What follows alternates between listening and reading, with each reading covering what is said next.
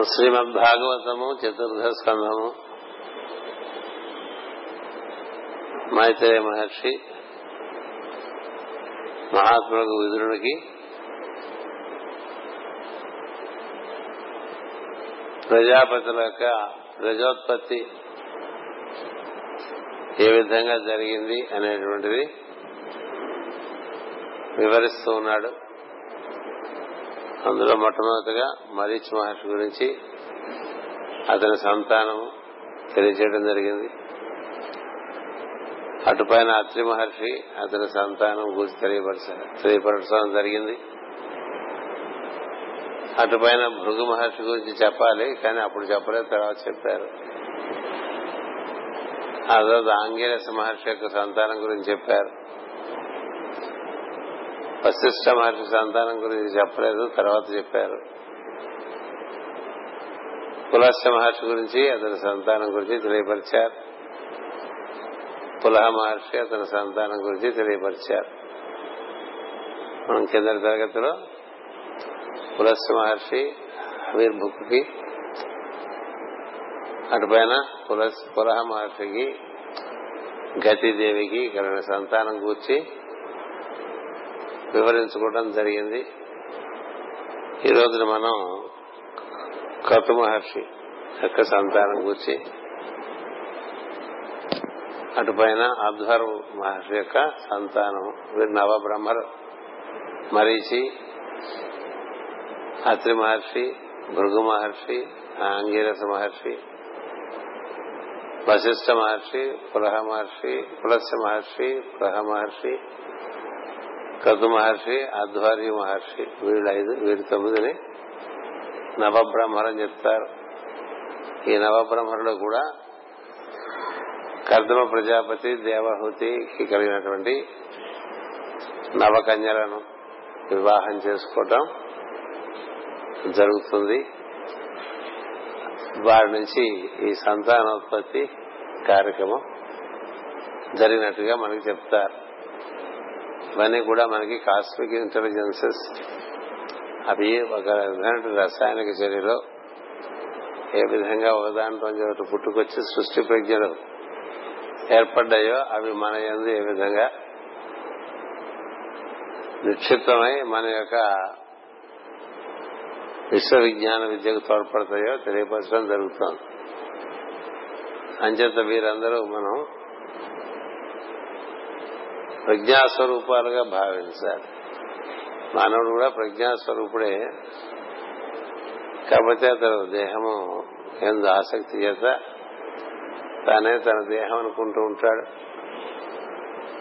అంతేగాక తన ప్రజ్ఞ నుంచి తను పొందినటువంటి భావ సంపద ఏముందో ఆ మొత్తమే తన స్వభావంగా ఏర్పడటం చేత తన స్వభావమే తానుగా బతుకుతూ ఉంటాడు గాని తాను నిజానికి దైవం యొక్క ప్రజ్ఞ అనేటువంటిది మర్చిపోయి ఉంటాడు.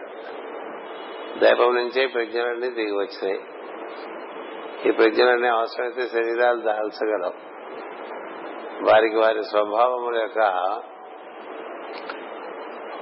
కట్టుబాటు వారి ఎందు వారిపై ఉండదు.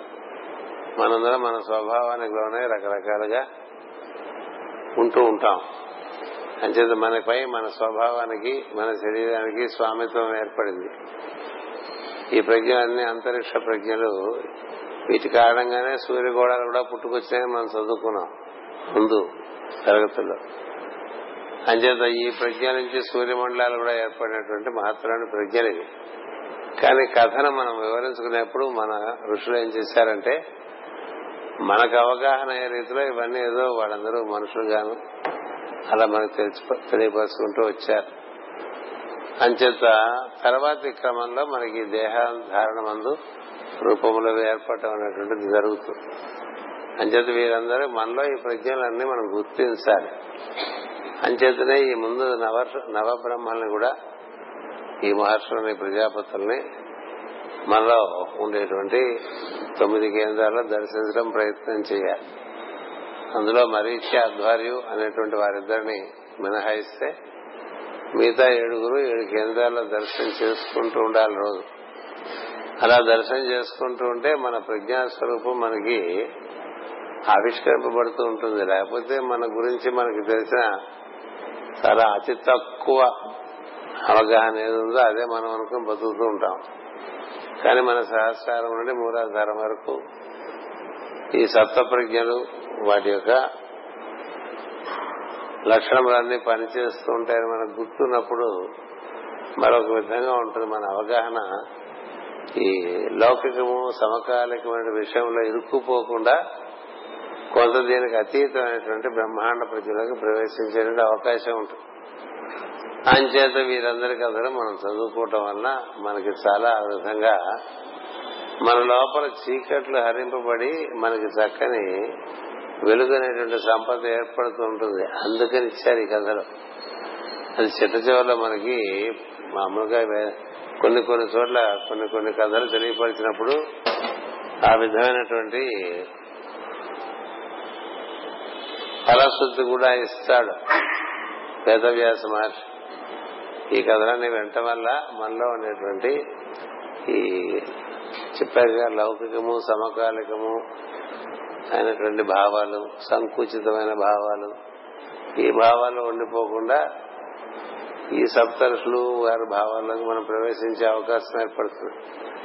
ఈ సప్తరుషులకే పైన మరీచి అడుగున ఆధ్వర్యం ఏర్పాటు చేస్తే నవప్రజ్ఞలై నవబ్రహ్మలవుతారు మీరు నిత్యం స్మరిస్తూ ఉండడం అనేటువంటిది ప్రధానం.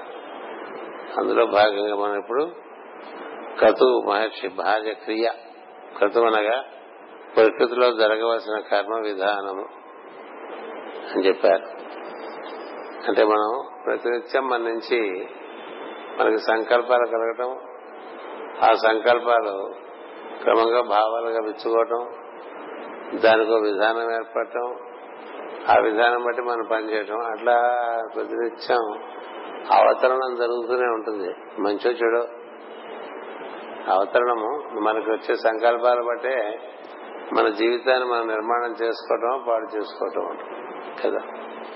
ఇప్పుడు ఈరోజు ఉదయం నుంచి సాయంత్రం వరకు మనకు కలిగిన సంకల్పాల భావములుగా ఏర్పడి ఆ భావములు మనం నిర్వర్తించుకునేటానికి ఒక విధానం ఏర్పరచుకుని దాని అనుసరించి మనం మాట్లాడటం చేతలు చేయటం ఇటువంటివన్నీ ఉంటాయి. ఈ ఇన్వల్యూషనరీ యాక్షన్ అంటారు దీన్ని. దీన్ని క్రతు అనేది. అది చేయటంలో ఒక పద్ధతి ఉంటే మనకి చక్కని అనుభూతి ఇస్తుంది. ఆ చేయటంలో పద్ధతి లేకపోతే అనుభూతి బదులు దుఃఖం కలుగుతుంది. మనకి సుఖం కలిగినా దుఃఖం కలిగినా మనకు కలిగేటువంటి భావములను మనం భాష ద్వారా గాని ప్రవర్తన ద్వారా గాని వ్యక్తపరచడంలోంచే మనకు అనుభూతి కలగచ్చు లేకపోతే దుఃఖానుభూతి కలగచ్చు. దివ్యానుభూతి కలగచ్చు దుఃఖానుభూతి కలగచ్చు. అంచేత దానికి అలాంటి ప్రజ్ఞా కేంద్రం మన ఎందు కృత మహర్షిగా ఉన్నది సృష్టిలో కూడా అలాగే ఉన్నది. సృష్టి నిర్వహణము ప్రకృతి నిర్వర్తిస్తూ ఉంటుంది మనలో కూడా ప్రకృతి నిర్వర్తిస్తుంటుంది. కానీ మనకంటూ ఒక స్థానం ఏర్పరిచి మనకంటూ ఒక అహంకార ప్రజ్ఞ ఒకటి ఏర్పడటం చేత మనం అనుసరిస్తే అనుసరించవచ్చు లేకపోతే లేదు. అలా ఒక స్వాతంత్రం ఇచ్చారు. ఆ కథే దక్ష ప్రజాపతి కథగా వస్తుంది. మరొక ప్రజాపతి. ఈ నవబ్రహ్మల్లో ఆయన భాగం కాదు దక్ష ప్రజాపతి.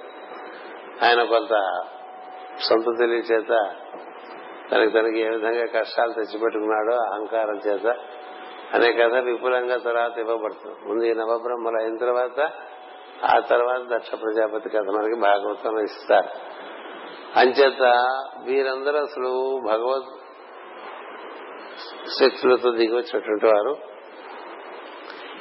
మన ఎందు ఏ విధంగా ఉన్నారు సృష్టి ఎందు ఏ విధంగా ఉన్నారు అట్లా సమన్వయం చేసుకుంటూ అవగాహన చేసుకోవాలి. అలా కాకపోతే మనకి ఈ ఈ గ్రంథము మనం ఈ విధంగా అవగాహన చేసుకున్న దానివల్ల ఉపయోగం ఏమి ఉండదు. ఏదో పురాణం లాగా చదువుకున్నట్లా జరిగిందంటే మనకి సంబంధం లేకుండా దాంతో మనకే సంబంధం అనుకోకూడదు సృష్టిలో ఎలా ఉందో మానవుల్లో కూడా అలాగే ఏర్పడి ఉన్నది. అందుకనే మానవుడు సృష్టిలో అత్యద్భుతమైనటువంటి సృష్టి అని చెప్తారు. మానవ సృష్టి జరిగిన తర్వాతే సృష్టికి ఒక పరిపూర్తి వచ్చిందని చెప్తారు. చతుర్ముఖ బ్రహ్మ యొక్క కార్యక్రమం ఎంతవరకు జరిగిందంటే మానవ నిర్మాణం అయ్యేంత వరకు కూడా. ఆ నిర్మాణం అయిపోయిన తర్వాత ఇంకా దానికి మెయింటెనెన్స్కి అప్పుడు విష్ణుమూర్తి పనిలోకి వస్తాడు. అందుకని ముందు సృష్టి నిర్మాణం ఒకటి జరుగుగా ఆ సృష్టి నిర్మాణానికి అధిదేవతగా బ్రహ్మదేవుడు ఉంటాడు. ఇప్పుడు ఈ మనం ఈ భవన నిర్మాణం చేసినంత కాలం ఒక బ్యాచ్ పనిచేస్తుంటుంది. భవన నిర్మాణం అయిపోయిన తర్వాత దీన్ని చక్కగా సద్వినియోగం చేస్తూ వైభవపేతంగా దీన్ని అనుభూతి చెందాలంటే మరి ఒక బ్యాచ్. కదా. నిర్మాణానికి ఒక బ్యాచ్ అన్నట్టు దాని వినియోగానికి ఒక బ్యాచ్ ఆ రెండు అయిపోయిన తర్వాత ఇంకా చాలా అనిపించిన తర్వాత దీన్ని మూసేయాలి కదా దానికి ఒక బ్యాచ్ వస్తుంది. ఇట్లా సృష్టి స్థితి లయములు మూడు మూడు బ్యాచ్లుగా ఒకే ప్రకృతి నిర్వర్తిస్తూ ఉంటుంది. అందులో భాగంగా ఇది నిర్మాణ కథ. నిర్మాణం ఒక పక్క జరిగిపోతూ ఉంటే మరొక పక్క దాని యొక్క పాలన ఒకడు స్థితి కలిగిస్తూ ఉంటే మరొక పక్క లయమైపోతూ ఉంటుంది. ఈ మూడు ఒకే కాలంలో నిర్వర్తింపబడుతుంటే అది సృష్టిలో గొప్పతనం. ఒక పక్క నిర్మాణము ఒక పక్క దాన్ని ఒక స్థితి మరొక పక్క దాని లయము. అట్లా జరుగుతుంటాయి. అట్లాగే మనలో మూడు అణువులు అణువులు కట్టుకుంటూ వస్తుంటే మళ్ళీ కొన్ని అణువులు లయమైపోతూ ఉంటాయి ఈ కట్టుకుంటూ వచ్చేవి లయమైపోయేవి రెండు సరిసమానంగా సమతూకంగా జరుగుతూ ఉంటే మధ్యలో మనం ఉన్నట్టుగా ఉంటుంది. దానికి మనం ఉన్నట్టుగా ఉన్నదనేటువంటిది ఈ రెండింటి యొక్క సమతూకం బట్టి ఉంటుంది. అందుకనే తమస్సు రజస్సు సమతూకంగా ఉంటే సత్వం చక్కగా అనుభూతికి వస్తుంది అని చెప్తూ ఉంటారు. అంచేత ఈ క్రతు భార్యకి ఈయనకి క్రియ క్రతు అనగా ప్రకృతిలో జరగవలసిన కర్మ విధానము. క్రియ అనగా జరుపునట్టి శక్తి. రెండు ఉన్నాయి. ఇలా చేయాలి అని ఒకటి ఉంది. ఇలా చేయాలి. అలా చేయడానికి కావాల్సిన శక్తి. మనందరికీ ఏంటంటే ఇలా చేయాలి అలా చేయాలని తెలుసు కానీ చేసే శక్తి తక్కువగా కదా? ఇలా చేస్తే బాగుంటుంది అలా చేసుకుంటే బాగుంటుంది అనుకుంటూ ఉంటాం కానీ శక్తి అది శక్తి లేదు.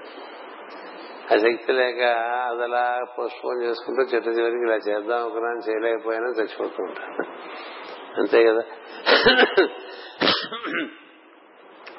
అదే రావణాసుడు చెప్పాడు చేయవలసిన తెలియక కాదు చేయవలసినది ఆ చేద్దాం లేదు కానీ దాని ఎందుకు ఉండేటువంటి అలసత్వం చేత అవి చేయక ఇతరమైన విషయములు చేయటం వల్ల నేను ఈ విధంగా అయిపోయానని చెప్పి రావణ బ్రహ్మ లక్ష్మణుడికి చెప్తాడు. ఏం చేత?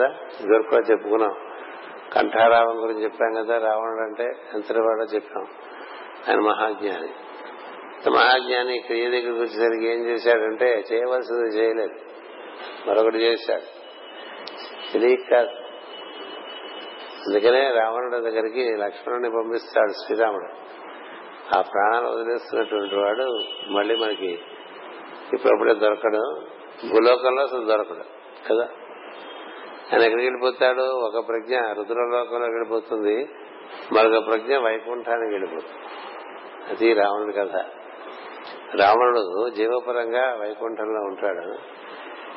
స్వభావపరంగా రుద్రలోకంలో శివభక్తులే ఉంటాడు రెండు ప్రజ్ఞలు కలిగి ఆ విధంగా వాడు పుట్టుకొచ్చాడని మనం వరహావతార కథ చదువుకున్నప్పుడు చదువుకున్నాం.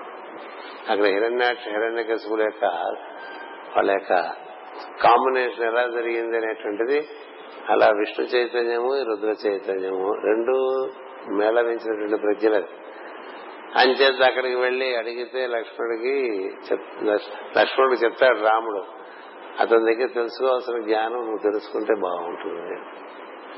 ఏం చేద్దంటే శత్రువు నీ సంహరింపవలసినప్పుడు కూడా అతను సామాన్యుడు కాదనేటువంటిది గుర్తున్నవాడు రాముడు కదా? అందరూ అలా అనుకోరు కదా? వాళ్ళ వాళ్ళే అనుకోలేదు. కానీ రాముడు ఒక్కడే అనుకున్నాడు. అంచేత లక్ష్మణుడిని పంపించాడు. పంపిస్తే ఒకటే చెప్పాడు నీకు మంచి ఒక మంచి భావం కలిగితే దాన్ని వెంటనే ఆచరణలో పెట్టేయి నీకు ఒక మంచి భావన కలిగితే దాన్ని వెంటనే ఆచరణలో పెట్టి లేకపోతే దెబ్బతింటావని ఆ ఒక్క కారణం చేతనే నేను ఇలా అయిపోయాను. అంచేత ఒక మంచి భావం కలిగినప్పుడు దాన్ని ఆచరణలో పెట్టడం అంటారంటే శక్తి కావాలి కదా? ఆ శక్తి ఎవరు క్రియ. క్రియ శక్తి లేకుండా ఎంత జ్ఞానం ఉంటే లాభం? కుర్చీలో కూర్చుని మూడు మందికి మూడు సలహాలు చెప్పచ్చు కదా. చేయవుగా. వాడు కూడా వినేవాడు కూడా వాడు కూడా కుర్చీలో కూర్చుని పది మందికి సలహా చెప్పేవాడుగా తయారవుతూ ఉంటాడు తప్ప వాడు చేయడు. చేయని వాళ్ళు తగ్గిపోయి ఊరికి చెప్పేవాళ్ళు ఎక్కువైపోతే భారతదేశంలో ఉంటుంది. మనకి పాశ్చాత్యులకి తేడా ఎక్కడంటే వాళ్ళది క్రియాశక్తి చాలా ఎక్కువ. అది ఏం చేయాలో తెలియదు కానీ చేసేది మాత్రం. మనకి ఏం చేయాలో తెలుసు చేయటం లేదు. ఏమైంది? వాడు ఏదో ఒకటి చేసుకుంటూ పోతాడు మనం ఏం చెయ్యం? మనం అన్ని చెప్తూ ఉంటాం. ఈ చెప్పుకోవటాలు ఎక్కువ చేయటం తక్కువ. అంచేది ఇక్కడ ఏం చెప్పారు? కతువు మహర్షి భార్య క్రియ అన్నారు. అందరి భార్యలు అలాంటి వాళ్ళే మీకు ముందు కూడా ఆ విధంగానే వివరించాను. మరొకసారి అన్ని వినండి లేకపోతే చదువుకోండి. ఏం చేద్దంటే ఒక ఒక లక్షణానికి దాని యొక్క శక్తి ఉంటుంది. అంచేత ఈ కథు అనేటువంటి మహర్షికి భార్య క్రియగా ఉండటం చేత వారికి వాలఖిల్యులను పుత్రుడు పుట్టిది అన్నారు. వాలఖిల్యులు అంటే వాళ్ళు సూర్యుడి నుంచి కిరణాలలాగా వస్తూ ఉంటారు. మనలోంచి కూడా అట్లా కిరణాలలాగా ప్రజ్ఞలుగా బయటకు రకరకాల భావాలుగా బయటకు వస్తూ ఉంటారు. వాళ్ళకెళ్ళనగా ఇక్కడ మాస్టర్ గారు దానికి వివరించారు వాళ్ళము కిలమైన వారు లేక తోక మిగిలిన వారు అని. అంటే వాళ్ళకి ఈ వాలఖిల్యులు ప్రతినిత్యం సూర్యుడి నుంచి దిగి వస్తూ ఉంటారని మనకి పెద్దలు చెప్తారు. అరవై వేల మంది వాలఖిల్యులు ఉన్నారు. వారు ప్రతినిత్యం సూర్యుడి నుంచి దిగి వస్తూ తలకిందులుగా దిగి వస్తారట. ఏం చేద్దంటే సూర్యుడిని చూసుకుంటూనే కిందకు వస్తారు అలా దిగొస్తున్నప్పుడు సూర్యుడిని చూస్తుండాలి కాబట్టి కాళ్ళు సూర్యుడి వైపును తలకాయ కిందకి ఉంటుంది. అలా దిగొస్తుంటారు అంటే సూర్యప్రజ్ఞ నుంచి అరవై వేల బాలకన్యలు ఆ విధంగా దిగొస్తూ ఉంటారట పగలు రాత్రి. మన ఎందు కూడా మన ప్రజ్ఞ నుండి రోజు భావాలు రావు. తెచ్చి దగ్గర నుంచి అదేగా గోల. ఏదో ఒకటి వస్తూనే ఉంటుందిగా. వచ్చేవన్నీ ఎక్కడ చూస్తున్నాయి మనలోంచే వస్తుంటాయి. అంటే ఏమవుతుంది? మనం ఆధారంగా వాళ్ళ దిగి వస్తూ ఉంటాయి. ఆ దిగొచ్చే వాళ్ళకన్నీ కూడా సూర్యుని యొక్క ప్రజ్ఞ నుంచి దిగి మన ఆత్మపరంగా మనం కూడా సూర్యులమే. అందుకనే మనకి చెప్పుకుంటూ ఉంటాం ఆత్మావై ఆత్మవై అసావాదిత్యో బ్రహ్మ అని అంటే ఆ కనబడుతున్నట్టు సూర్యుడు నేను ఇద్దరం ఒకటే అని చెప్పి చెప్పుకునేటువంటి భావం అది. అంటే మన నుంచి కూడా భావాలు వస్తూ ఉంటాయి. వచ్చిన భావాల్ని మనం ఆచరణలో పెట్టడం చేత పెట్టకపోవటం చేత భావం యొక్క నాణ్యత బట్టి మన యొక్క వెలుగు దాని ప్రసారం దాని ప్రభావం ఉంటుంది. అలాగే సూర్యుడి నుంచి దిగి వచ్చే వాటి నుంచి వాటికి వాటి ప్రభావం ఉంటుంది. వీరిని చాలా ఉత్తమోత్తమైనటువంటి దేవతా ప్రజ్ఞలుగా చెప్తారు వాళ్ళకి నేను. వారిని మన అందుకనే మనం ఉదయమే ఆరాధన చేసుకున్నప్పుడు ఆ సూర్యకిరణములు వచ్చే సమయంలో మనం ఆరాధన చేసుకుంటే మనకు కూడా సూర్యుడి నుంచి ఏ విధమైనటువంటి ప్రజ్ఞావంతమైనటువంటి భావములు బయటకు వచ్చి ఈ సూర్యమండలం అంతా కూడా నిర్వర్తింపబడుతుందో అలాగే మన నుంచి దిగివచ్చే భావాలన్నీ కూడా మనని చక్కగా మన జీవితాన్ని చక్కగా నిర్వర్తింపజేస్తాయి. సూర్యుడికి సూర్యమండలం ఉన్నట్టే మనకి కూడా ప్రతి వారికి వాళ్ళ ఫీల్డ్ ఆఫ్ ఆపరేషన్ ఉంటుంది. ఒక్కొక్కళ్ళ ఫీల్డ్ చాలా పెద్దదిగా ఉంటుంది ఒక్కొక్కళ్ళ ఫీల్డ్ చాలా చిన్నదిగా ఉంటుంది. కదా? ఓ చీమకి చాలా చిన్న ఫీల్డ్ ఉంటుంది. చీమ కన్నా దోమకి ఎక్కువ ఉంటుంది. అంతకన్నా ఎలుకకి ఎక్కువ ఉంటుంది. అంతకన్నా పిల్లికి ఎక్కువ ఉంటుంది. అంతకన్నా అంటే ప్రజ్ఞను బట్టి దాని యొక్క ఆవరణం ఉంటుంది. కదా? సూర్యుని ప్రజ్ఞ ప్రకారం సూర్యుడి మండలం అంతా కూడా ఆవరించి ఉంటుంది ఆ వెలుగు. అలాగే మహాత్ముల ప్రజ్ఞ కొంత ప్రాంతం అంతా కూడా మొత్తం అంతా వ్యాప్తి చెంది ఉంటుంది. కొంతమంది వారి ప్రజ్ఞ వారి ఇంట్లోనే పూర్తిగా ఆవరించి ఉండదు. కదా? అంచేది ఏదో అలా ఉంటూ ఉంటాం. ఈ విధ దీన్నే మనకి మాస్టర్ గారు శంఖారావంలో విదితాత్ముడు అనేటువంటి ఒక క్యాప్షన్ కింద చక్కగా వివరించి ఇచ్చారు. అంటే ఏదైనా చదువుకుంటే అది మనకు బాగా గుర్తుండిపోవాలి. మనం చెప్పుకున్నాం కదా కుంభకర్ణుడు అని కుంభకర్ణుడు అంటే ఏమని చెప్పాను? విని గ్రహించడం అని అంటే వేరు విని గ్రహించడం. ఇలా గ్రహించడం జరుగుతూ ఉండాలి. అంచేత మనలోంచి వచ్చే భావాలు మన ఆత్మ అనేటువంటి మన మన ప్రజ్ఞ నుంచి వస్తున్నాయి కాబట్టి వాటి యొక్క నాణ్యతను బట్టి మన జీవితం యొక్క విస్తారం ఒకటి ఉంటుంది. ఒకటి నాణ్యత ఉంటుంది ఏదో బతుకుతున్నామని బతికే వాళ్ళు ఉంటారు ఎంత సామాన్యంగా ఉన్నా చాలా కాంతివంతంగా ప్రభావంతో ఎంతో ప్రతిభ కలిగి ఉండేవాళ్ళు ఉంటారు కదా. తేడా ఏమిటంటే వాళ్ళకిలే తేడా. అంచేత వాళ్ళకిలినగా వాళ్ళము కిలమైన వారు లేక తోక మిగిలిన వారు. వీరు తలక్రిందులుగా అంతరిక్షమును ప్రయాణము చేయుదురు. చేస్తూ అనేక ఛందస్సులలో గానము చేసి సూర్యుడు నర్చించుతుందరు. వీళ్ళు సూర్యుని బాగా ఆరాధన చేసేటువంటి ప్రజ్ఞలు. వీరు సూర్యుని నుండి భూమికి దిగివచ్చుతున్న కిరణములు. అది మనం అర్థం చేస్తాం కాలం యొక్క మానవులను ఛందస్సులుగా సృష్టించుతుందరు. ఉదయము మధ్యాహ్నము అస్తమయము అనబడ కాలములను మూడు సమములుగా పాడుతుందరు వీరి వలన అహోరాత్ర కాలము అరవది గడియలుగా ఒక్కొక్క గడియ వేయి వేల విభజింపబడును. సూర్యోదయం నుండి లెక్కించినతో వీరు వాలఖేజులను పేరు కలిగిందరు సూర్యాస్తమయం నుండి లెక్కించగా వీరిని సూర్యవంశపు రాజకుమారులైన సగరపుత్రులందరూ. సూర్యోదయం నుంచి లెక్కిస్తే వాడిని బాలఖేజులు అంటారట మన. అన్ని వేదంలో ఉండేటువంటి రహస్యాలు మాస్ గారు మనకి వివరణగా అవగాహన అయి ఉంటే మంచిదన్న ఉద్దేశంతో ఇచ్చారు వీరే అరవై వేల మంది సగరపుత్రులు అంచనా కనబడుతుడు సూర్యుడు మధ్యాహ్నమున మార్తానుడై వాల్యకిల్లులను పోషించను. అర్ధరాత్రమున అనబడు పాతాళమున సూర్యుడు కపురుడై సగరపుత్రులను భస్మము చేయదు అని బ్రాకెట్ అంటే మనకి ఎన్ని మధ్యరాత్రికి వచ్చేసరికి ఏం జరుగుతుందంటే ఇంక మరి భావ పరంపర అయిపోతుంది. మధ్యాహ్నం పన్నెండు గంటలకి మంచి ఉధృతంగా భావాల్లో ఉండడం యాక్టివిటీ చాలా హైగా ఉంటుంది కదా ఉంటుంది కదా. ఎందుకని ప్రజ్ఞ నుంచి ఎలా ప్రసారం అవుతూ ఉంటాయి నేను పన్నెండింటికే నేను నిద్రపోయే వాళ్ళు ఎవరు ఉండరు మా ఎంత లేటుగా లేచినా పన్నెండింటికి నిద్రపోరు. మహా నిద్రపోతే ఒంటి గంట నుంచి మనం నిద్రపోతారు కదా అంచేత పన్నెండు గంటలకు చాలా ఉచ్చమైనటువంటి స్థితిలో ఉంటాయి సూర్యకిరణాలు. ఏం చేత? సూర్యుడి చేత బాగా పోషింపబడి ఉండటం చేత కాంతివంతమే ఉంటాయి. అందుకని మనకి దాని అభిజిత లగ్నం అద్భుతంగా ఉంటుంది. ఆ సమయంలో మీరు ప్రారంభం చేసుకోండి చెప్తూ ఉంటారు.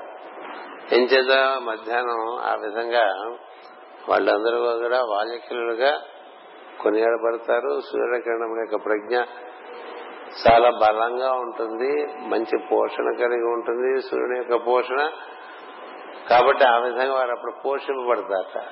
అర్ధరాత్రి పన్నెండు గంటలకి వాళ్ళందరూ హరింపబడతారట. ఈ హరింపబడే వాళ్ళకి అధిపతిగా కపిలుడిని చెప్పారు. పోషింపబడే వాళ్ళకి అధిపతిగా సూర్యుడిని చెప్పారు. అంచేత మనకి ఎన్ని ఎంత కార్యక్రమాలు ఎంత పని చేస్తున్నా పన్నెండు గంటల తర్వాత ఇంక మరి మామూలుగా స్థానికంగా ఆ జీవుడికి ఆలోచనలు తరటం అనేటువంటిది ప్రకృతితో అనుసంధానం కలిగి జరగదు. ఇప్పుడు నిశాచరులో రాత్రిపూట పనిచేసే వాళ్ళందరికీ సరైన ఆలోచనలు లాకేగా పాడు చేసుకుంటూ ఉంటారండి కదా? నిశాచరుడు అంటే అర్థం ఏంటి? రాత్రిపూట చరించేవాళ్ళని అర్థం. అహర్నిశలు అంటాం కదా. అహము అంటే అహస్సు అంటే పగలు. నిశ అంటే రాత్రి. అహస్సులో పని చేసుకోవాలి. దిశలో పడుకు నిద్రించాలి. అంచేత అలా కాకుండా మనం దానికి వ్యతిరేకంగా పనిచేసుకుంటున్నాం అనుకోండి. ఎక్కువ మంది మామూలుగా ఉదయం సమయంలో బాగా పనిచేసుకుంటే మెదడు ప్రకృతికి అనుకూలంగా ఉండటం చేత మనం చేసే పనులు చాలా బాగా పనిజరుగుతాయి అంచేతే పూర్వకాలం నుంచి మనకి తెల్లవారు సమయం లేచి అర్ధనాధిగమనం చేసుకుని త్వరగా పనులు పూర్తి చేసుకుని రెండు గంటల కల్లా పనులన్నీ కట్టేసుకునేవాడు దారిలో వాడు ఎంతసేపు రెండు గంటల కల్లా పనులన్నీ పూర్తి చేసుకుని ఇంటికి వచ్చి ఆ తర్వాత విషయాన్ని తీసుకుని సాయంత్రం సాంఘికమైన కార్యక్రమాలు చేసుకునేవాట. ఇట్లా రాత్రిపూట పని చేసుకుని పొద్దున పూట నిద్ర లేవక అదంతా వికృతి ప్రకృతి కాదు. సో వికృతమైనటువంటి ఒక దినచర్య మనం ఏర్పాటు చేసుకున్నాం అనుకోండి మనకు ప్రకృతి సహజమైన భావాలు కలగవు. ఏవో దేహ సంబంధించిన భావాలే కలదు ఇంకేం కలగవు ఎందుకని రాక్షసులు దేనికి ప్రతినిధులు చాలాసార్లు చెప్పుకున్నాం. వాళ్ళు దేహరక్షణ మనకు దేహ పోషణ మనకు పనికి వచ్చే ప్రజ్ఞలు. రక్షసులు అవి ఎవరిని రక్షిస్తారు? దేహాన్ని రక్షిస్తారు. ఆత్మను కాదు. అంచేత మనకి ఏర్పడినటువంటి శరీరమునకు బాగా రక్షణ పోషణాదులు చూసేటువంటి వాళ్ళు రక్షసులు. అంచేత రాత్రిపూట ఎక్కువ యాక్టివిటీ పగలపూట తక్కువ యాక్టివిటీ ఉండకూడదు. రాత్రి ఎంత తొందరగా మనం నిద్రలోకి వెళ్ళిపోతే అంత మంచిది. పన్నెండింటికల్లా మూసేస్తారంటే పదిన్నరకే మూసేసుకోండి అని చెప్పారు ఋషులు. మన ఋషులు ఏం చెప్పారంటే పదిన్నర తర్వాత మేలుకుని ఉండద్దు. ఐదు గంటల తర్వాత నిద్రపోతూ ఉండద్దు అని చెప్పారు. కనీసం ఐదు గంటలకు లేవటం పదిన్నరకి పడుకోవటం ఇలా పెట్టారు. ఇవన్నీ ఎంచేదంటే ఈ నీకు పనిచేయవలసినటువంటిది బాలకిళ్ళులా లేక సగరపుత్రులా అని.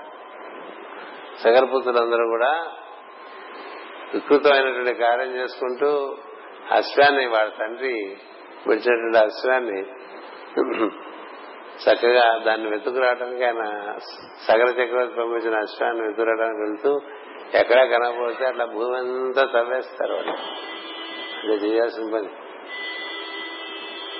అది ఎంతలా తవ్వేస్తారంటే ఇప్పుడు మనకి ఏదైతే సముద్రంగా గుంటగా ఉందో ఆ గుంటలన్నీ వాళ్ళు తవ్వినవే బాగా తవ్వేశారు.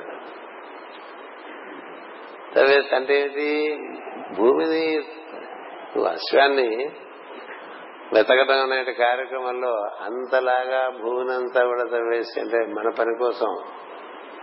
చూడండి కొంత మనం పెద్ద భవనం కట్టడానికి గోతులు తీస్తుంటే పక్క వాళ్ళ భవనాలు పడిపోతాయి అనుకోండి అప్పుడు ఎలా ఉంటుంది? అలా కూడా దొరుకుతుంటాయి ఊళ్ళో చాలా ఎత్తైన బిల్డింగ్ కట్టారంటే చాలా లోతుగా పునాదులు తీయాలి. చాలా లోతుగా పునాదులు తీసేప్పుడు చుట్టుపక్కల పునాదులు ఏమైపోతుందో చూడద్దు. అలా కాకుండా మన పునాదులకి రాయపడ్డదని మనం ఏదో పెట్టామనుకోండి బాంబు. ఇది పేలే లోపల పక్కవాడి బిల్డింగ్ కూడా పడిపోతూ ఉంటుంది. లేకపోతే బలహీనమైపోతూ ఉంటుంది. మరి అలా వీళ్ళు సగరపోతులు తవ్వుకుంటూ తవ్వుకుంటూ తవ్వుకుంటూ వెళ్ళిపోతే పాతాళంలోకి వెళ్ళిపోయారు తవ్వుకుంటూ. ఏమిటి అంటే మా నాన్న గుర్రం అన్నారు. అన్ని సమానమేలండి ఇవన్నీ కథలన్నీ కూడా సంకేత సంకేతాత్మకంగా ఇచ్చారు. ఇంకో చోట చెప్పుకో వస్తా అవి కూడా వస్తాయి. ఆయన చేత అలా తవ్వుకుంటూ వెళ్తుంటే దీన్ని వీళ్ళు మొత్తం భూమికి చిల్లు పెట్టేస్తున్నారన్న ఉద్దేశంతో పాతాళంలో ఉండే కబుర్లు వీళ్ళు పక్క ఒకసారి కళ్ళు తెరిచి చూశాట కళ్ళు తెరిచి చూస్తే వీళ్ళంతా భస్మరాసులు అయిపోయారట కాబట్టి భస్మరాసులు అయిపోయిన ఈ సగరులందరినీ ఎలా ఉద్ధరించాలి? అందుకనే అంబరీషుడు అంబరీషుడ భగీరథుడు ఆయన తపస్సులు గంగను పట్టడం అలా కథ వచ్చేసింది. అసలు వాళ్ళు ఎందుకు అయిపోయారు బుడిద కుప్పలుగా? చేయకుండా పని చేయడం వల్ల కదా. ఎందుకలా చేశారు? వాళ్ళు రాత్రిపూట పని చేశారు. రాత్రి పని చేయడంలో ఏం జరుగుతుందంటే మనకి సూర్యప్రజ్ఞ పనిచేయదు సూర్యప్రజ్ఞ పనిచేయదంటే ఆత్మ ప్రజ్ఞ పనిచేయదు నేను అందుకనే కేవలం మన వారందరూ మన వాళ్ళందరూ వాత్సల్యం చేత ఎప్పుడు చెప్తూ ఉంటే అర్ధరాత్రి పనులు చేసే ఉద్యోగాలు మానేసుకోండి. ఏదో షిఫ్ట్ డ్యూటీ పడ్డదిరా అంటే వేరే అసలు మామూలుగా పనులు చేయటమే అర్ధరాత్రులు. పగలు నిద్రపోయేవైనా? అర్ధరాత్రులు మేనుకుండే పనులు ఎప్పుడు చేస్తూ ఉంటే ఇంకా ఆ జీవికి ఆ జన్మలో మరి ఉద్ధారణ కార్యక్రమం ఉండదు. ఏం చేద్దంటే అంతకంతకి అంతకంతకి దేహం బలం పెరిగిపోతుంది స్వభావం బలం పెరిగిపోతుంది ఆత్మ బలం తగ్గిపోతూ ఉంటుంది. అంచేత ఏం చెప్పారు మన వాళ్ళు? ఇంకా ఎక్కువ పని చేయాల్సిన పరిస్థితి అని మాకు చాలు. అంటే ముందు ఇంకా ముందులే ఇంకా ముందులే అని చెప్పారు. మూడు గంటలకు లే అని చెప్పారండి. మాకు యూనివర్స్లో మ్యాథమెటిక్స్ ప్రొఫెసర్ ఉండేవారు. ఆయన ఎంత ధారణ కలిగి ఉండేవారంటే ఆయన. అసలు చాలా ఆశ్చర్యంగా ఉండేది. ఆయనకు ఉండేటువంటి ధారణ శక్తి. అంటే మ్యాథమెటికల్ సైన్స్లో స్టాటిస్టికల్ సైన్సెస్లో ఆయనకుండే ధారణ శక్తికి అందరికీ చాలా గౌరవంతో పాటు భయం కూడా ఉంది ఆయన ఈ రోజు మూడు గంటలకు లేచి నాలుగు గంటల నుంచి ఏడు గంటల వరకు మూడు గంటల సేపు వేద పారాయణము రుద్ర అభిషేకము చూస్తుంది మనిషి కూడా ధగ ధగ ధగ ధగ ధగ ఆడిపోతూ ఉండేవాడు. ఆయన పేరే అవధాని ఆయన అని ఏదైనా సరే ఇలా ఒక ఇన్కమ్ ట్యాక్స్ పుస్తకం చేస్తే మర్నాటికి దాన్ని అంతా చదివేసి ఇందులో ఇలా ఉంది కదా ఇలా చేస్తున్నారంటే అని చెప్పేశారు. ఎప్పుడన్నా వచ్చి పుస్తకం నాకు నేను చదువుకుని రేపు వస్తారు కదా. ఆయన పుస్తకం చదువుకుని వచ్చేసేవాడు. ఏ బుక్ అయినా. ఏం చేత? అది గ్రహణ. అంత చక్కగా గ్రహించే శక్తి ధరించే శక్తి. మరి అలా మళ్ళీ అలా మేధస్సు అంటే అలా ఉండాలండి. ఇవాళ చెప్పింది రేపు మర్చిపోయేవి ఎందుకని నిన్న చెప్పింది ఇవాళ మర్చిపోతాం ఇవాళ చెప్పింది రేపు మర్చిపోతాం కదా. ఏం ధారణ ఉంది మరి?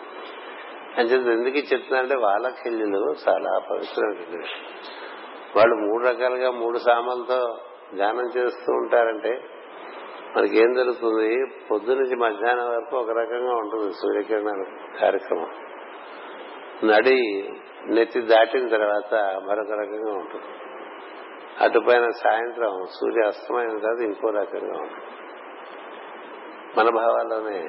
అందుకనే ప్రకృతిలో మనకు కలిగే భావాలు సృష్టిలోనే ఒక విధానం ఉంది కాబట్టి దాంతో అనుసంధానం చెంది మనం పని చేసుకుంటున్నాం అనుకోండి. ఎక్కువ పని చేసుకుందాం అనుకుంటే ఎక్కువ త్వరగా నిద్రలేవండి. ఎక్కువ ఆలస్యంగా. అందుకనే పెద్దలు ఏం చెప్పారంటే రాత్రి ఒక మొదటి సాయంకాలం నుంచి ఒక జాము అంటే ఆరు నుంచి తొమ్మిది గంటల లోపల నీ కార్యక్రమాలు అయిపోయి అక్కడి నుంచి దైవారాధనతో నిద్రలోకి వెళ్ళేటువంటి కార్యక్రమం. తొమ్మిది గంటల లోపు అయిపోవాలి. పూర్వకాలం ప్రతి ఇంట్లో కూడా మన వాళ్ళలో అంటే మా తండ్రుల స్థలానికి వెళ్తే ఏడున్నర గంటలకల్లా అందరూ సాయంత్రం భోజనాలు చేసేసేవాడు మరి జైన మతస్థులు అయితే సూర్యాస్తమయం ముందు సూర్యాస్తమయానికి ముందే భోజన కార్యక్రమం కూడా అయిపోతుంది. తొమ్మిది గంటలకు ఇంట్లో లైట్లు ఆర్పేస్తారు అందుకనే మనకి రైల్వే రెగ్యులేషన్స్లో కూడా తొమ్మిది గంటలకి you have the right to open your bed set your bed and see upon it. ఎవరు పడుకోరుగా. నువ్వు పడుకు పడుకునే వాళ్ళు ఎక్కువైపోయారు పడుకునే వాళ్ళని పడుకునేవారు కదా. ఒక జాము లోపల సూర్యాస్తమైన తర్వాత ఒక జాము లోపల నీ కార్యక్రమాలన్నీ అయిపోయి అక్కడి నుంచి కేవలం నిద్రకు ఉపక్రమించడానికి దైవారాధనతో నిద్రలోకి నీవు ప్రవేశించేటువంటి దినచర్య మనకు ఉండేది. అందుకని తొమ్మిది గంటల నుంచే అంటే మహా అయితే గంటన్నర పదిన్నర కల్లా పడుతుంది అలాగే ఉదయం సూర్యాస్తమానికి ముందు గంట ముందు చెప్పారు కదా ఐదు గంటలకు లేమనంటే పెద్దలు ఏం చేస్తారు? ఇంకో గంటన్నర ముందు లేస్తారు. వాడు మూడున్నరకి లేస్తారు మూడింటికి లేస్తారు. ఎందుకని? ఆ జాముందే మూడు నుంచి ఆరు అది బ్రాహ్మీ ముహూర్తంగా చెప్పారు. అంటే బ్రహ్మమును పొందదలుచున్న వాళ్ళందరూ ఆ సమయంలో చాలా దాని ఎందుకు ఎక్కువ అనురక్తి కలిగి ఉంటారండి. శరీరం మందు బాగా ఇరుక్కుపోయిన వాళ్ళకి ఆ సమయంలో విపరీతమైన అంటే మనలో ఆత్మశక్తి బలంగా ఉందా దేహశక్తి బలంగా ఉందా అనేది మనకే తెలుస్తుంది ఎవరు ఎవరికి చెప్పక్కలే. ఉదయమే లేవలేకపోతున్నా అంటే అంటే అర్థం ఏంటంటే మన శరీరం మనపై స్వామిత్వము పొందినది అని రాత్రి తొందరగా నిద్ర పట్టట్లేదు అంటే కూడా అర్థం అదే. కదా? ఇది ప్రయత్నించి ఈ దినచర్యని సూర్యోదయ సూర్యాస్తమయాలతో అనుకూలంగా అనుసంధానం చేసుకుంటూ మార్చుకోవాలి. అలా మార్చుకుంటే మనకి జీవితంలో ప్రగతి పురోగతి ఉంటుంది తప్ప మనం చేసే విధానం బాగున్నప్పుడు ఎంతసేపు నాళ్ళు చేసినా ఏమీ కాదు. ఇప్పుడు ముప్పై ఏళ్ళుగా మాస్టర్స్ ప్రార్థన చేస్తున్న వాళ్ళం ఉన్నాం కదా. ఏం జరిగింది? ఏం జరిగింది అంటే ప్రార్థనలు అయితే చేస్తున్నావు కానీ మిగతాదంతా పాడు చేసుకుంటా. చక్కగా ఒంటికి నూనె రాసుకుని సున్నిపిండి రాసుకుని నలుగు బాగా దారేంత వరకు ఉండి నలుగు పెట్టుకుని చక్కగా కుంకడికాయలు లేకపోతే శ్రీకాయ పెట్టి స్నానం చేసి ఎంతో పరిశుభ్రంగా తయారైనటువంటి శరీరాన్ని వెంటనే తీసుకెళ్ళి ఏ మురుగులను దింపేశాం అనుకో ఈ తలంటి పోసుకునే యొక్క ప్రభావం దాని మీద ఏముంటుంది వారానికి ఒకసారి తలంటి పోసుకుంటేట దాని ప్రభావం వారం అంతా ఉంటుంది. ఎప్పుడు నువ్వు అపవిత్రమైనటువంటి విషయంలోకి చొరబడకుండా ఉంటే కదా ఒకవైపు పవిత్రమైన కార్యక్రమం ఒక పావుగంట చేసి మిగతా పది గంటల అపవిత్రమైన కార్యక్రమాలు చేసుకుంటూ ఉంటే ఇది ఏమైపోతుంది? పోతుంది. అందుకని ఏ పూట చేసింది ఆ పూటే హరించబడిపోయి మర్నాటికి అది మనకి ఒక సోపానంలో మరొక మెట్టెక్కినట్టుగా ఉండదు. ఆరోహణం లేకపోవడానికి కారణం ఒకటే దినమందరి మన చర్య యొక్క తీరు. అంచేత వీళ్ళు కర్తవు క్రియ అంటే మనకి ఏం చెప్పారు? ఒకటేమో యాక్షన్ దానికి కావాల్సినటువంటి పవర్ కదా. ఈ రెండింటికి ఎవరు పుట్టారు? వాళ్ళ కళ్యాణ్ పుట్టారు. వాలకల్యులు పుట్టారంటే వాలకల్యులు ఎవరు సరాసరి సూర్య తేజస్సు కలిగినటువంటి వారు. సూర్యుని ఎందే ఆసక్తి కలిగినటువంటి వారు. వారు ఈ విధంగా మన ఎందు వారి వల్లనే మనకి ఈ భావాలు మన ఎందు కూడా అవి మన నుంచే వ్యక్తం అవుతుంటాయి మన భావాలు కదా. ఇంకోటి నుంచి వ్యక్తం అవుతాయి మన భావాలు. మన లోపల నుంచేగా మన భావాలనే వస్తుంటాయి మరి వాటి అవి వాటి యొక్క నాణ్యత దేని బట్టి ఉంటుంది? అంచేత ఇక్కడ ఈ రెండు రకాలుగా వాటిద్దరిని వివరించారు. ఇవి ఒకళ్ళు పగలైతే ఇలాగా రాత్రి అయితే ఇలాగా. పగల వాళ్ళు పోషింపబడుతూ ఉంటారట రాత్రి వాళ్ళు నశిస్తూ ఉంటారు. ఆ విధంగా ఈ వీరిద్దరికి పుట్టిన వాళ్ళు దిగిపోయే భావాలే. వాళ్ళ కలిజలు మనకి ఒక అరవై వేల భావాలు అనుకోండి. రోజు ప్రతిరోజు. మన భావముల యొక్క నాణ్యత బట్టి వాటిని ఆచరించేటువంటి విధానం బట్టి మన జీవితం చక్కగా నిర్మాణం అవటం మరో విధంగా నిర్మాణం అవటం జరుగుతుంటుంది. ఇది కట్టుబద్ధంగా జరుగుతుంటే జీవితం క్రియ వల్ల అనుభూతి ఉంటుంది. కట్టుబద్ధంగా జరగకపోతే క్రియ వల్ల దుఃఖ అనుభూతి ఉంటుంది. అటు పైన ఇప్పుడు వచ్చారండి వశిష్ఠుడి దగ్గరికి.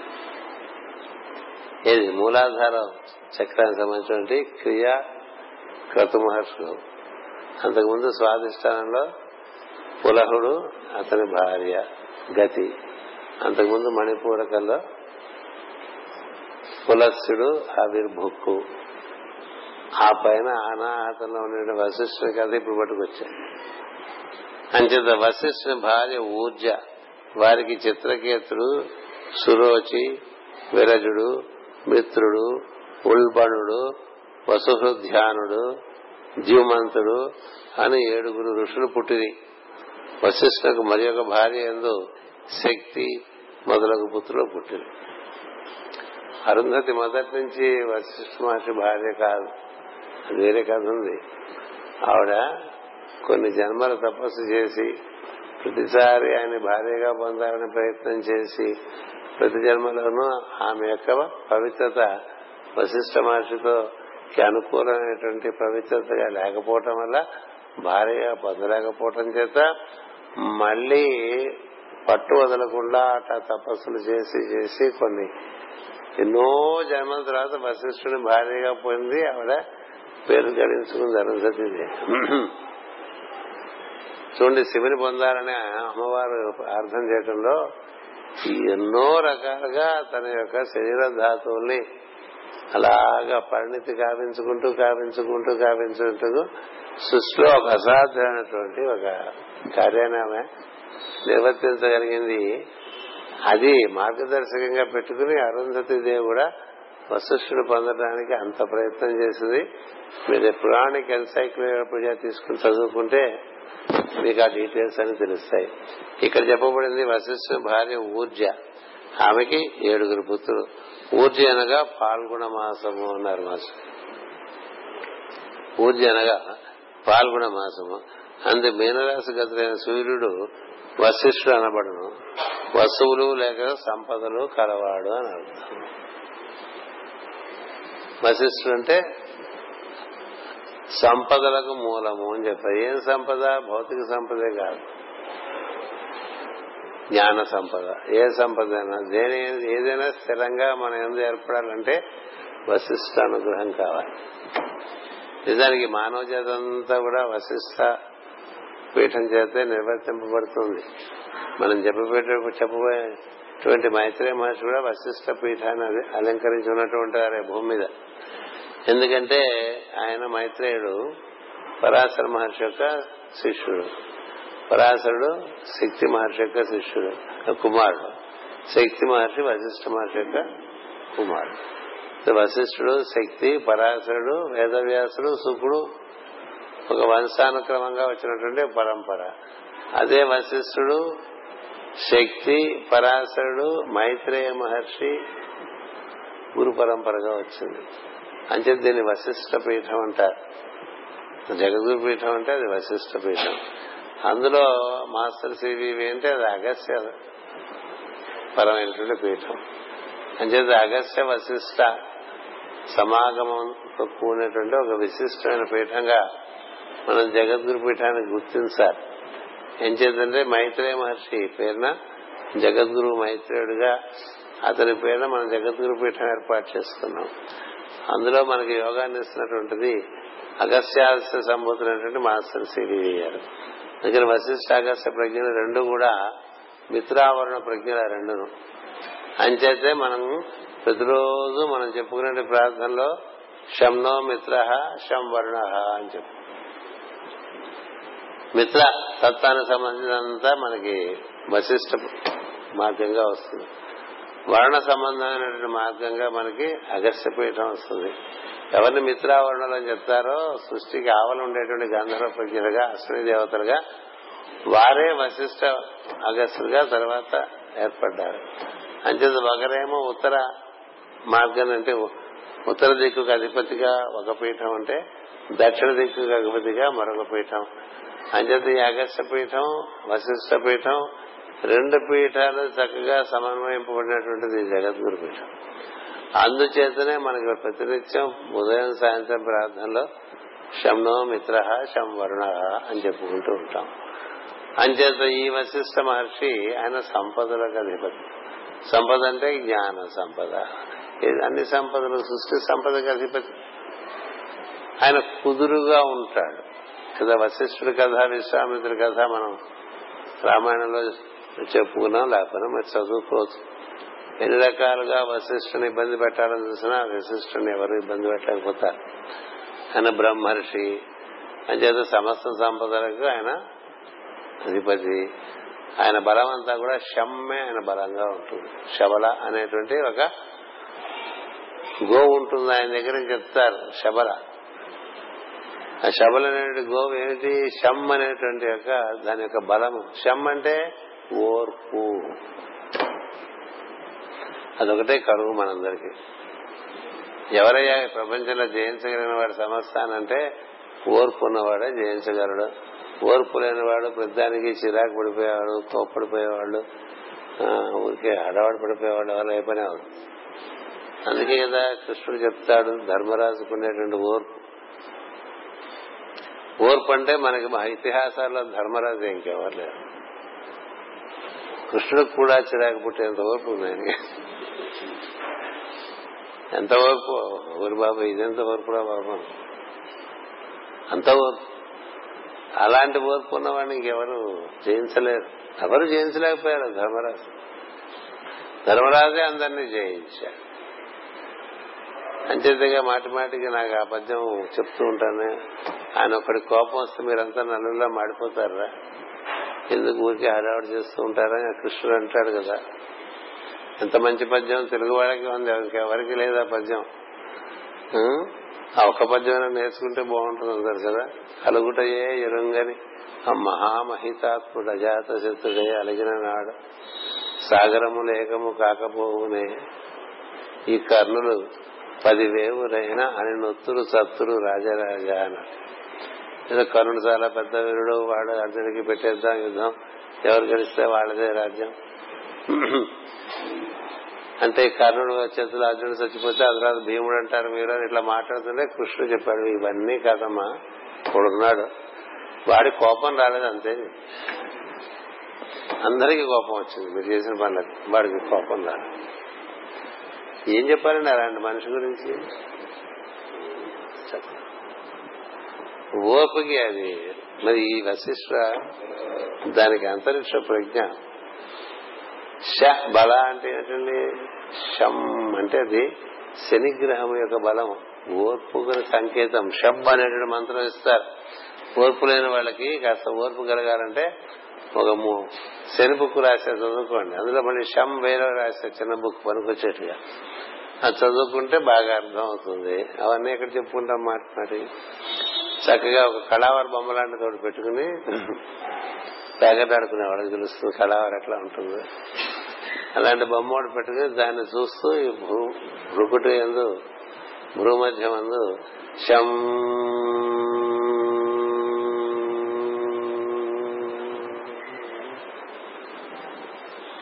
అని చెప్పుకోవాలి. అట్లా ఎనిమిది సార్లు చెప్పుకోవాలి. చెప్పుకుని ధ్యానం చేయాలి. అలా చేస్తే నీలో ఉండేటువంటి ఓర్పు పెరిగే అవకాశం. ఈ వశిష్ఠుడికి ఎంత ఓర్పు? అందుకని వశిష్ఠ మహర్షి కథ చదువుకోవాలి ప్రతి మహర్షి కథ పూర్తిగా ఇక్కడ చెప్పట్లేదు కదా. దానికి మనం ఏం చేయాలంటే మన అందరి దగ్గర ఐఫోన్లు ఉన్నాయి స్మార్ట్ ఫోన్లు ఉన్నాయి ఐప్యాడ్లు ఉన్నాయి ల్యాప్టాప్లు ఉన్నాయి. చక్కగా పురాణిక ఎన్సైక్లోపీడియా తీసి ఓ మహర్షి కథ కొడితే వాడన్నీ అందులో ఇచ్చేశాడు. ఇంగ్లీష్లో చదువుకోవచ్చు. కదా? ఎందుకంటే పురాణాల్లో వెతికి చదువుకోవాలి కదా? ఇది సుఖంగా డైరెక్ట్గా చదువుకోవచ్చు. అలా కాదు తెలుగులో చదువుకుందాం అనుకుంటే పూజ్యులు శివానందమూర్తి గారు మన మహర్షులు అనేటువంటి చరిత్ర అని చెప్పి రాసిచ్చారు. మహర్షుల చరిత్ర అని రాసిచ్చారు. అవి చదువుకోవాలి. అవి చదువుకుంటే మనకి ఈ లోకల్గా ఉండే సిచ్యువేషన్ నుంచి బయటకు వెళ్ళిపోతాం. అయితే ఎప్పుడు ఇవే ఉంటాయి మనకి. మనకి ఇల్లు వాకిలి సంసారం ఏం వండుకోవాలి ఏం తినాలి ఎప్పుడు తోముకోవాలి ఎప్పుడు కడుక్కోవాలి ఈ పని మనిషి వచ్చిందా లేదా సాకరి వాడు వచ్చారా ఇదే గోల. ఇంట్లో కూర్చుంటే వినేది ఏంటంటే పాలవాళ్ళు పనివాళ్ళు సాకరి వాళ్ళు అంటు తోముకునే వాళ్ళు వీళ్ళు వచ్చారా లేదా? ఇదే కదా కూరల వాళ్ళు. ఈ గోల అయిపోతుంటది. నిజానికి స్త్రీలకి చాలా ఎక్కువ భారం. వాళ్ళు కూడా సమయం చూసుకుని ఇలాంటిది ఒక గంట సేపు చదువుకున్నారు అనుకోండి వాళ్ళ లోపల వేరే బలం వస్తుంది. ఎందుకని ఈ శమ్ అనేటువంటి బలం ఎక్కడుందో తెలుసా? మన హృదయం అని ఉంది. గుండె నింబరంగా ఉంటే ఎన్ని పనులన్నా చేసుకోవచ్చు కదా? అంచేత ఈ షమ్ అనే దానికి అధిపతిగా ఇక్కడ చెప్పలేదు కాకపోతే సమయం వచ్చింది కాబట్టి పనికొచ్చే విషయాలు చెప్పుకోరు కాబట్టి చెప్తున్నా. అంచేత మహర్షి కదా కథలు చదువుకోవాలి. రోజు చదవని వాడు ఉండదు. చదువని వాడు అగ్ని ఉండంటే జ్ఞానం లేనివాడు అయిపోతాడు. ఎప్పుడు ఉంటాయిగా మనకి? డైలీ రొటీన్లో ఉండే వాటిలోంచి బయటపడటానికి ఒక సద్గ్రంథం చక్కని మార్గం తరింపు మార్గం. చదువుకోవడానికే టైం లేదు ఇలా అంటే ఇది బాగాలేదని అర్థం.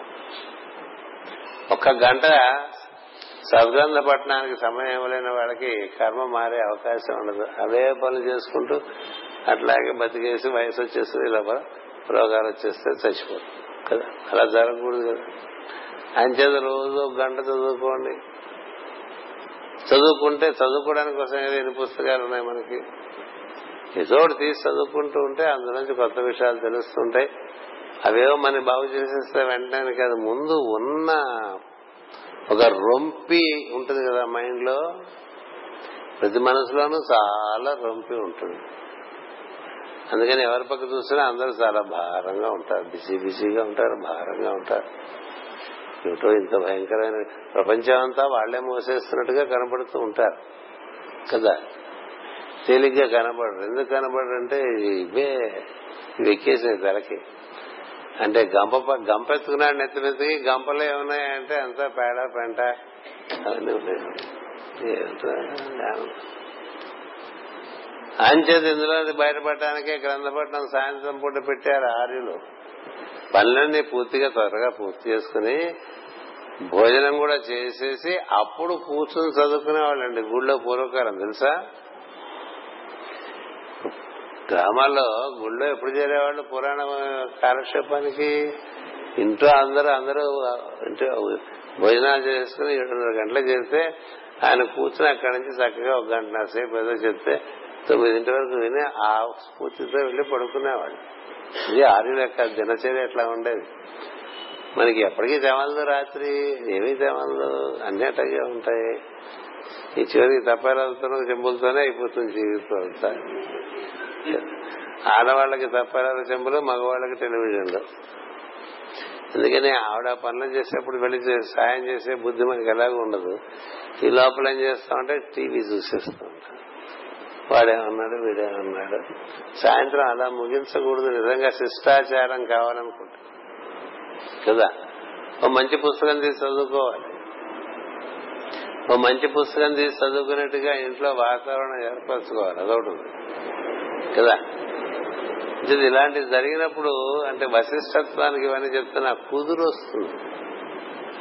కుదురు రాకపోతే ఉంది ఈ భాగవతంతో ఇదివరకు ఎలా చదువుకున్నాము ఇట్లా సాయంత్రం పుట్టే ఇంటికి వచ్చేసి ఎనిమిది గంటలకల్లా మా ఇంట్లో భోజనం అయిపోయింది. ఒకప్పుడు ఎనిమిది గంటలకే భోజనాలు అయిపోయాయి ఇంకా అక్కడి నుంచి ఖాళీ పదింటి వరకు చదువుకోవడానికి కదా? ఎనిమిదిన్నర అయిన తర్వాత మా ఇంట్లో ఎవరు ఇంకా అన్నం అన్నం తినే వాళ్ళు కూడా ఉండేవాళ్ళు. ఈ పూటకి ఇంకా అన్నం తినకుండా.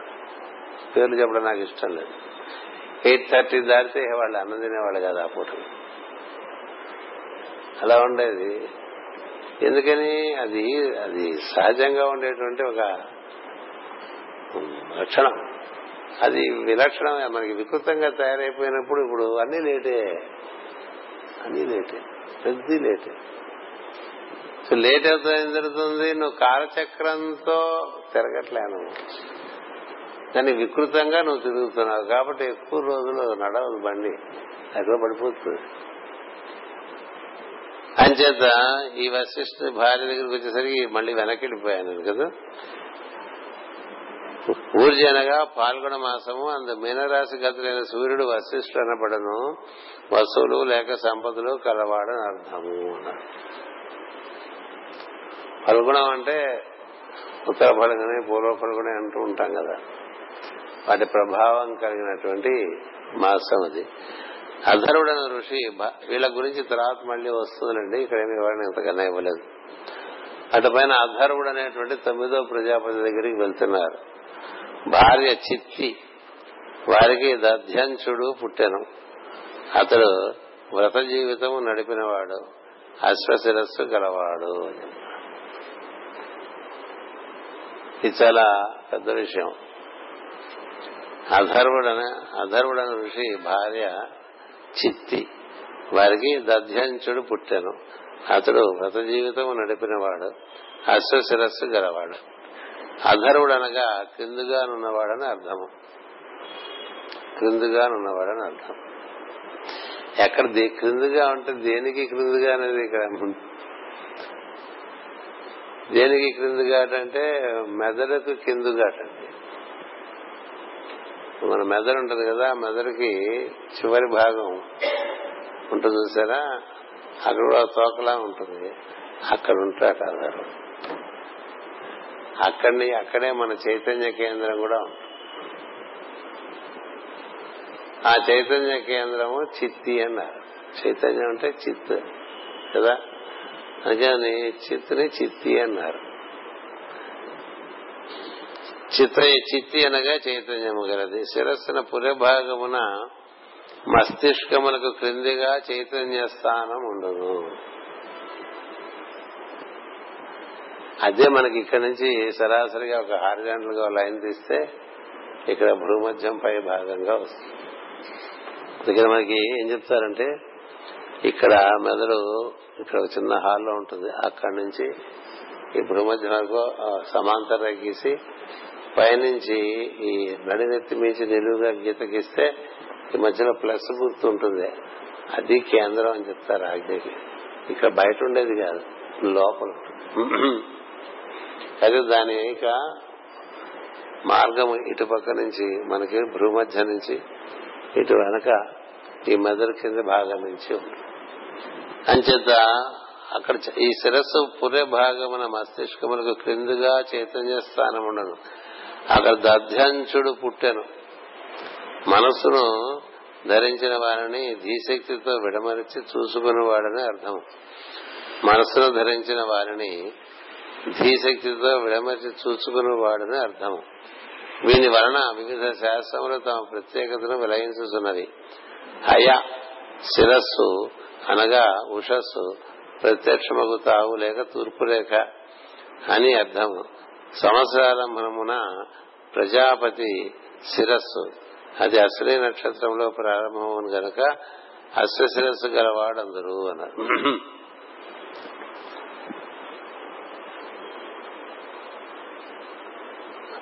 ఊర్జ చిత్రకేతు సురుచి విరజుడు మిత్రుడు ఉల్బణుడు వసుహృదాన్యుడు ధీమంతుడు అని ఏడుగురు పుత్రులు పుట్టిని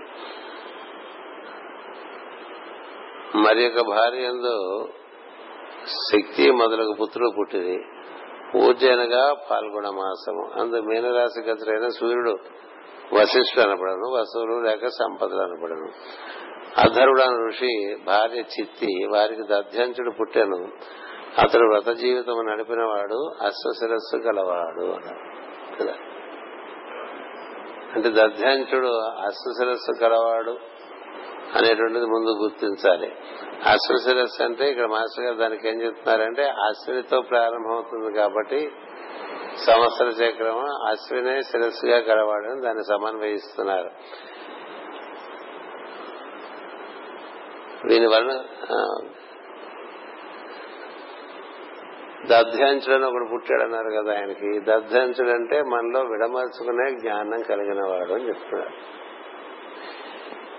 అని చెప్పేసి మళ్ళీ ఆధ్వర్యుడు గురించి ఆయన దగ్గరికి వెళ్ళిపోతున్నారు. అక్కడ దానికి ఏం చెప్తున్నారంటే హయశిరస్సు అనగా ఉషస్సు ప్రత్యక్షముకు తావు లేక తూర్పు రేఖ అని అర్థం. సంవత్సరారంభమున ప్రజాపతి శిరస్సు.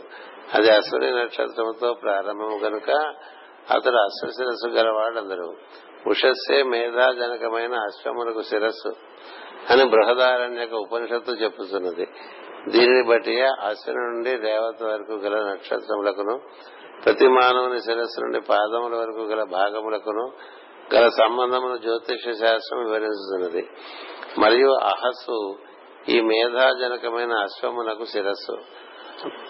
అని కూడా బృహదారణ్యక ఉపనిషత్తు చెప్పుతున్నది.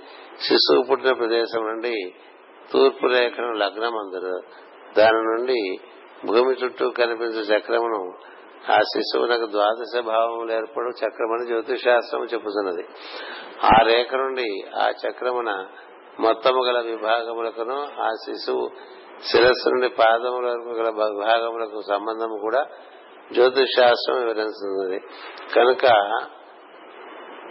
నరుని శిరస్సునందున్న కపాల దిగువ భాగము అశ్వని నక్షత్ర ప్రభావము గలది అని అవగాహన చేసుకోవాలంట నరుని శిరస్సునందున్న కపాల భాగ కపాలము దిగువ భాగము అశ్వని నక్షత్ర ప్రభావము గలది. దీనిని ఉపాసించడం వలన సకల విద్యలకు ఆధారమైన దధానము లేక ధీశక్తి సంపూర్ణముగా వికసించును. ఈ మొత్తమును ధ్యానించడకే అశ్వశిరస్సుగా నరదమూర్తి దేహమును ఋషులు ప్రసాదించరి. దధాన శక్తిని స్వరూపము కనుక ఇతని దధ్యంచుడు అందరు. గుర్రము తలను ధ్యానింపవలను కనుక అజగ్రీవుడు అందరు. ఇతడు జ్ఞాన జ్ఞాన ఆనందమయ స్వరూపుడు. సర్వ విద్యలకు ఆధారము. ఇతని ఎందు జీవుడు మేలుకొని మేధాయజ్ఞమును అశ్వమేధం అందరు ఈ దేవత ఎందు జీవుడు మేలుకాంచి ఉండుట వాని శ్వాస వలన జరుగుతుంది కనుకనే శ్వాసనే మంత్రముగా అనుసరించి పెద్దలు ఈ మేధామూర్తిని ప్రసన్నని చేసుకుందరు. శ్వాస అందరి మంత్రమే సోహం అనియు హస్వం అనియు క్రమోత్తమములుగా నుండును. అందు హస్వం అను అక్షరములను స్వీకరించి హల్లులు విడదీయగా హ ప్లస్ స ప్లస్ ఓం వస్తును. ఇందు హల్లులతో దేహమంత్రం ఏర్పడను అచ్చులతో ప్రాణం ఏర్పడను ఓం దేహమున ప్రాణప్రతిష్టగా హస్ ఓం అనేటువంటి హసౌం అదే హయగ్రీవ మంత్రము. ఇలా చెప్తే మీకేం అర్థం కాదు కదా? అంచేత దీన్ని వివరించుకోవాలి మనం. వివరించుకోవాలంటే పై క్లాస్లో వివరిస్తా. కారణం ఏంటంటే ఎందుకు అయిపోతున్నారు సగంలో ఆపటం ఇష్టం లేక. ఇదంతా కూడా మన బుర్రకాయ ఇక్కడి నుంచి ఈ భాగం అంతా సంబంధించినటువంటి విషయం. అందులోనే మన మెదడు ఉంటుంది ఆ మెదడు అంచుంది అక్కడి నుంచి తూర్పు రేఖ చెప్పారు. ఆ తూర్పు రేఖ భాగంలో మనం బాగా ఆరాధన చేసుకోవాలి. ఆ చేసుకోవడానికి అక్కడ ప్రాణ ప్రాణము ప్రజ్ఞ రెండు కలిసి ఉంటాయి. ప్రాణ ప్రజ్ఞలు రెండే కలిసి ఉండేటువంటి కేంద్రమును ఆజ్ఞ అంటారు. అక్కడి నుంచి క్రమంగా అంటే అంతకు పై భాగంలో ప్రాణము ప్రజ్ఞ ఒకటిగానే ఉంటుంది. ఆజ్ఞ నుండి ప్రాణమును ప్రజ్ఞ నుండి విడిపడి ప్రాణం కనుక మళ్ళీ ఇంకొక పీఠం హృదయంగా ఏర్పడుతుంది. అంటే ఈ ప్రాణ ప్రజ్ఞలు రెండు కలిసి ఉండే చోట దాన్ని ఆజ్ఞ అంటారు. అక్కడ ధ్యానం చేసుకోవాలి. అందుకనే శ్రీకృష్ణుడు దాని దిగువన కూర్చుని ఆ పైనుండే ధ్యానం చేయమని చెప్తాడు. అలా ధ్యానం చేస్తే ఏం జరుగుతుందంటే మనకి సమస్య శాస్త్రములు మనకి అందుబాటులోకి వస్తాయన్నారు. అశ్విన్యాది నక్షత్రం అంటే అశ్విని నుంచి మళ్ళీ రేవతి వరకు ఉన్నటువంటి నక్షత్రములుగా మొత్తం మన శరీర భాగం అంతా కూడా ఏర్పడి ఉన్నది. అది జ్యోతిషం ఎక్కువ భాగం కొంత పరిచయం చేస్తా. దీంతో పాటు మాస్టర్ గారు ఇంకేం చెప్పారంటే ఈ ఈ హంస శబ్దం ఒకటి పట్టుకొచ్చి దానికి ముడివేసి ఇచ్చారు.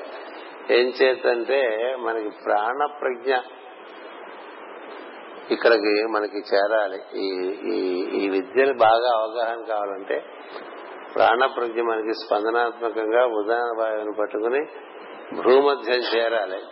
అక్కడ మన ప్రజ్ఞను మనం స్థిరపరిచి ఉంచి అక్కడే భావన చేస్తూ ఉండటం చేత చాలా కాలం ఈ ప్రజ్ఞ వచ్చి స్థిరంగా వచ్చి అక్కడ చేరుతుంది. అక్కడ చేరితే దానికి మనకు ఓంకారం చాలా వినియోగపడుతుంది.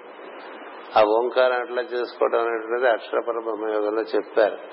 ఓంకారాన్ని ఆధారం చేసుకుని ఈ హంస శబ్దాన్ని ఊర్ధముఖంగా మనం తీసుకువెళ్తూ ఈ భూమధ్యంలో మనకి చక్కగా ఆ స్పందనాత్మైన ప్రజ్ఞ ఒక రెసిడెన్స్ లాగా అనిపిస్తూ అక్కడ బాగా ఉండాలి. అక్కడ అప్పుడు స్థిరంగా అట్లా నిలబడితే అప్పుడు ఇది అధ్యయనించుకున్నాడు కదా. ఇతని నుంచి మనకి చిత్తము చైతం శుద్ధ చైతన్యం మనకి విద్యలన్నింటినీ కూడా విశదపరుస్తూ ఉంటుంది. ఏది? ఇది బాగా ధ్యానం జరిగినటువంటి వారికి. అంచేత ఈ అధ్వర్య ప్రజ్ఞ మనకి శరీర అశ్వశిరస్సుగా మనం భావం చేసుకోవాలి. అశ్వశిరస్సు మన శిరస్సుగా భావం చేసుకోవాలి. దానికి తూర్పు రేఖ అంటే మనకి మన ఎందు భ్రూమతి ఇది ఆజ్ఞా కేంద్రమే తూర్పు. అంచేత ఆ భాగంలో మనం ఆరాధన బాగా చేసుకోవడానికి ముందు హంస శబ్దాన్ని హృదయంలో మనం గుర్తించి దాని అందే మనం ఎప్పుడు మనసు లగ్నం చేసి అక్కడి నుంచి ఊర్ధముఖంగా దాన్ని తీసుకువెళ్ళేటువంటి విధానం ఇద్దరు కూడా చెప్పుకున్నాం చాలాసార్లు. మరొకసారి వివరంగా చెప్పుకున్నాం ఎందుకంటే హయగ్రీవ హయ ఆధారం సర్వ విజ్ఞానం హయగ్రీవ ఉపాస్మహే అని మనకి మంత్రం ఉంది. అదే మాస్టర్ గారు ఇక్కడ రోజుగా రాసిచ్చారు. ఆయన జ్ఞానానందమయ స్వరూపుడు అని. సర్వ విద్యలకు ఆయనే ఆధారం అని. అది జరగాలంటే అంటే మనలో ఉండేటువంటి ప్రజ్ఞలు ఇవన్నీ.